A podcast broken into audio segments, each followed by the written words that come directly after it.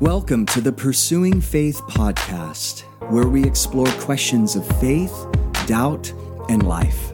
I am your host, Dominic Done.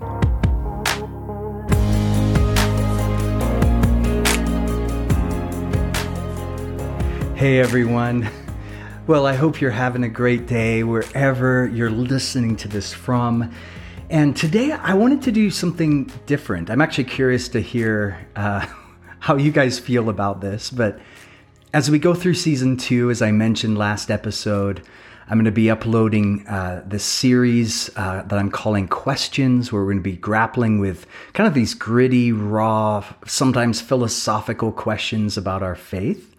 But then from time to time, like I'm going to do today, I, w- I just want to upload and share with you an encouragement from Scripture. Now, you might be like, Dom, I've heard way too many of your sermons. Don't do that. or maybe you're like, yeah, that's great. Um, but I, and the reason why is because I feel like one of the best ways to, to get through seasons of doubt when our faith is struggling is to be in the Word of God. And this morning I was up early, um, about to get on the plane. I'm heading to the West Coast, which, as I shared last episode, uh, we're doing some pursuing faith events. Southern California, Southern Oregon, doing a mini conference, uh, speaking at a church this Sunday in Portland. And you can follow along if you're interested at our website, pursuingfaith.org.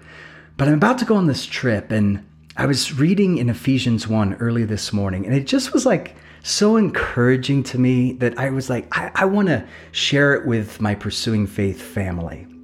And so, I, my prayer, my hope is that this uh, message would just encourage and inspire you today because God's word is so beautiful, it's so thought provoking. And, and this one comes from Ephesians chapter 1. In verse 7, it says, In Jesus we have redemption through his blood the forgiveness of sins in accordance with the riches of God's grace that He lavished on us. And then if you skip down to verse 10, it says, To be put into effect when the times reach their fulfillment, to bring unity to all things in heaven and on earth under Jesus. And when I read that, one of the things that first jumped out me was that word redemption. You know, redemption, it, it, just means to set a prisoner free. And that's what God has done with me. That's what He's done with you. I mean, think back to your story. How before you knew Jesus, you were in chains, you were addicted, you were struggling, you were in darkness, you were lost. But then you heard the gospel and it liberated you. Where the Spirit of the Lord is, there is freedom. He set you free. He broke the chains. He opened the prison doors. Every single one of us who know Jesus, we have a story of redemption. And lately, I've just been so grateful for the miracle of redemption. I, I, was thinking back to my own story, and some, some of you know this. I wasn't raised in a Christian home, at least the first half of my childhood. Born in England, raised in Southern California. And my parents, when I was younger, just went through a really hard time. My dad was struggling with alcoholism. And at one point, my parents were separated. They were kind of on a path towards divorce. My dad was in San Diego. We're living in Vista, California. And when I was 10 years old, my mom heard the gospel. She gave her life to Jesus. She then shared with me and my sister. She sent us off to a church camp. And I remember hearing the gospel for the very first time. And it's just something in my heart gave way, hearing about God's love, hearing about this word redemption. I remember raising my hand and saying the prayer and asking Jesus into my life. And I remember coming back home and my mom telling me and my sister, look, we need to pray for redemption for your dad. Every single night for months, we got on our knees. We prayed for my dad. We prayed for healing. We prayed for a miracle. I mean, if you knew the state of our family back then, if you knew just how much brokenness was in our family back then, it would have been a complete miracle for, for God to intervene. But that's what he did. One night, my dad came over with tears in his eyes. He's like, I need to give my life to God. He sat on the back porch of our house, opened up his heart to Jesus. And my parents miraculously, their marriage was preserved. My dad came back home. We started going to church. A few years later, my dad became a pastor. It was just this crazy, crazy story. And lately I've just been thinking, wow, it's a miracle. This, this, word redemption, to, to set a prisoner free. That's what he's done with you. That's what he's done with me. And here's what's so beautiful about these verses that I read to you. And this is what I hope can really just encourage you today. Is that Paul says what God has done for you is actually just a microcosm of what he's someday going to do for the entire world. In verse 10, he says, Someday he's going to bring unity to all things in heaven and on earth under Christ. That is so beautiful. Even as God has redeemed you and rescued you and saved you, we were messed up. We were in darkness. We were struggling. We were hurting, but then the gospel brought grace and healing and redemption. That is what God is going to do with the entire world. He will bring unity to all things. And, and this word unity, by the way, is so interesting. In, in the original language, the Greek, um, it's actually was a mathematical word, and it was used to describe when someone solves an equation. Now, I don't know about you, but I am absolutely dreadful at math, like terrible. I've always hated it. In fact, I remember when my daughter Amelia was 11 and one night she's doing homework. She's sitting at the kitchen table and she's like, Dad, can you help me with this equation? I sit down and I'm like, oh yeah, no big deal. I can do it. And I sit down and I was completely stumped, which it's always a bad sign. And it's really humbling when you're not able to solve a sixth grade math problem. so I'm sitting there and I'm trying to figure this equation out. And finally she's like, Dad, you're a disaster. Let me try. you're a disaster. And 30 seconds later, she actually figured it out. And I remember just looking at the piece of paper with the solved riddle and the numbers that she'd written down. like, oh, suddenly it all made sense. I'm like, oh, that's why. That's the answer to the problem. That's why it didn't make sense to me. It's kind of funny in retrospect when you see the answer, how it makes sense of a confusing, confusing equation. And Paul says that is what God is going to do with the world. Now, I, I find this fascinating because we look at the world right now and it's kind of like an unsolved equation, isn't it? Man, there's so many unanswered questions. There's so much pain. There's so much struggle. There's so much heartache. There's so much that people are going through right now. We're looking for the answer. We want God to make sense of it all. In fact, in Romans 8, it says that all of creation is groaning, and we are groaning because we're longing for the redemption of all things. Now, do you ever just wake up in the morning and groan? That was kind of me this morning, actually. Woke up super early and just like, ugh, right? We groan. I'm not just talking about the groaning of getting older or not having eight cups of, of coffee first thing. I'm talking about the groaning that we all feel when we see the brokenness that's in the world. You look at the pandemic and it's like, oh, you groan because you know things aren't meant to be this way.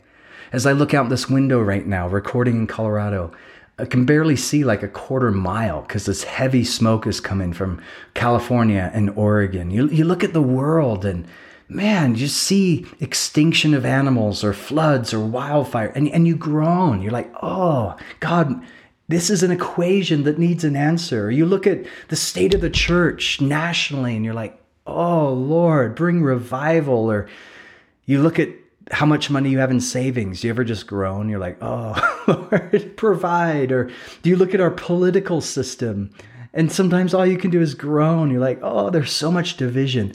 Paul says we groan. Why? Because we're longing for the day of redemption. We groan along with creation because we know that the world is not as it should be. You know, we look at creation and, and it feels like it's like a bombed out cathedral that's wanting to be rebuilt. It's like an empty chalice that's longing to be filled. It's like a, a painting that isn't quite finished yet. Years ago, I had a chance to go to the Sistine Chapel in Italy. Have you ever gone there? I mean, it's amazing.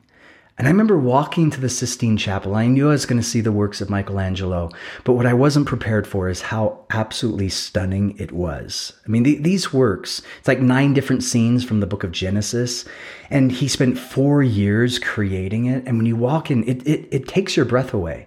Not just because it's so vivid and colorful, but just the, the way he designed it, the story that it tells. It's like 3D instead of 2D.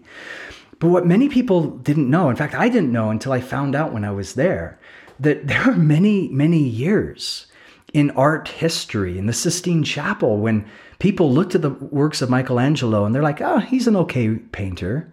He's all right. Maybe he's more a master of form, but you know, these works are, are just, they're just decent. And the reason they thought that is because as years went by and the centuries went by, the paintings began to be covered up with dust and soot from wax and candles and the grime of Rome. And it just kind of seeped up into the ceiling and it began to cloak the vibrant colors of the painting. So you'd walk in, you're like, oh, it's, it's okay. It's an okay work. Well, in 1979, the Vatican decided, you know, we need to clean these things. They spent nine years restoring the works of Michelangelo. They applied this chemical compound and bit by bit, it took away the layers of dirt. So you walk in now and it's stunning, it's vivid, it's how it originally was painted to be. And in many ways, we look at the world right now, or you might look at your life right now, or what you're going through right now. You, you look at the division, the heartache, the pain, the pandemic, all the stuff that's going on. We're like, Lord, would you just restore it? Would you heal it? And this is the promise of Scripture. God says, someday that is what I'm going to do. I will, just like I've restored you, just like I've redeemed you, just like I saved you, just like I rescued you, I'm going to rescue and heal and restore all of creation. Habakkuk 2 says, As the water covers the sea, the earth will be filled with the beauty and glory of the Lord. All things will be brought to unity to Jesus. So, what, what does that mean for us today? Simply this. Number one, I think it means we have hope that what we're seeing right now in the world, in our life, it's not the end of the story. But, but another insight that I want to share with you from this is that if this is the end game, if God is in the process of unifying all things in Jesus, then I think it means we have to ask ourselves a couple questions. First of all, are there places in our life that aren't unified with Jesus? Are, are there places in our life that God's like, hey, I want to redeem that. I want to restore that. But, but you need to give it to me. You need to surrender it to me. Is there anything in your life that, in order to reflect the story that God is writing, that you need to give to Him even now as you listen to this? Maybe it's an addiction. Maybe it's content you're consuming. Maybe it's unhealthy dating relationship. Fill in the blank. But it's something in your life you're like, oh, this isn't really what God designed for me or for my life. God's healing all things, restoring all things, renewing all things. But man, there's something in my life right now that is kind of the antithesis of that. If the end game is God unifying all things, we need to ask the question is there anything in my life that isn't reflecting that vision? But the, the second question that we need to ask is if God is unifying all things, then it means that everything in our life matters. And this was so encouraging to me as I was thinking about it today. Everything matters. Do you ever just go through life and you're like, does this really matter? Does this job really matter? Does this relationship really matter? Do the things I read really matter? The things I watch on TV, does it matter? D- d- does doing chores around the house matter? You know, just the, the details of life, the small things of life, does it really matter? Well, if what Paul is saying here in Ephesians 2 is true, if God is unifying all things, yes, your life matters. Your career matters. Your relationship matters. Where you go online matters. How you treat your enemy matters. Your work ethic matters. The decision you make matters. Everything that we do, even the things that we think are mundane and boring, from God's perspective, He says, no, even that is going to be restored. Even that is part of the masterpiece I'm painting. Even that is part of the equation that I'm solving. Even the small things. I think of Moses who he saw a bush that was burning. He's like, I'm going to go check it out. And he walked up to it and it was just a bush. And God spoke to him through it. And he's like, The place where you stand is holy ground. And for Moses, holy ground, that, that was just where he walked. That was his job, right? He was a shepherd for 40 years. He had walked that ground. It's just ordinary dirt. And God said, No, this ground that you think is just ordinary is holy ground. Do you realize that?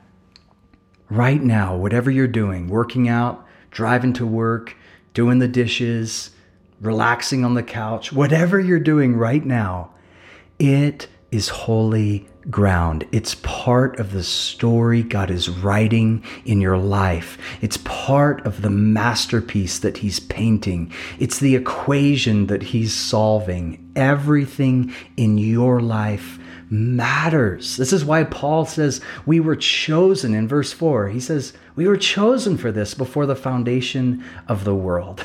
You know, C.H. Spurgeon, he was a English preacher years ago. He said, I'm so glad God chose me before the foundation of the world, because if He chose me after I lived a while, He may not have chosen me. But God chose you. Why? Because there's a vision that He has for you. Everything that you do matters for God. So let me just leave you with this quote. This is from N.T. Wright. He's a, he's a theologian. He said, What you do in the present by painting, preaching, singing, sewing, praying, teaching, building hospitals, digging wells, campaigning for justice, writing poems, caring for the needy, loving your neighbor will last into God's future. These activities are not simply ways of making the present life a little more bearable until the day we leave it behind altogether. They are part of what we call building for God's kingdom. Everything in your life matters. God is writing a story, painting a masterpiece, solving an equation. And we groan for that day when it's going to be complete. But until that day, what you're doing right now, wherever you're listening to this, it is holy ground.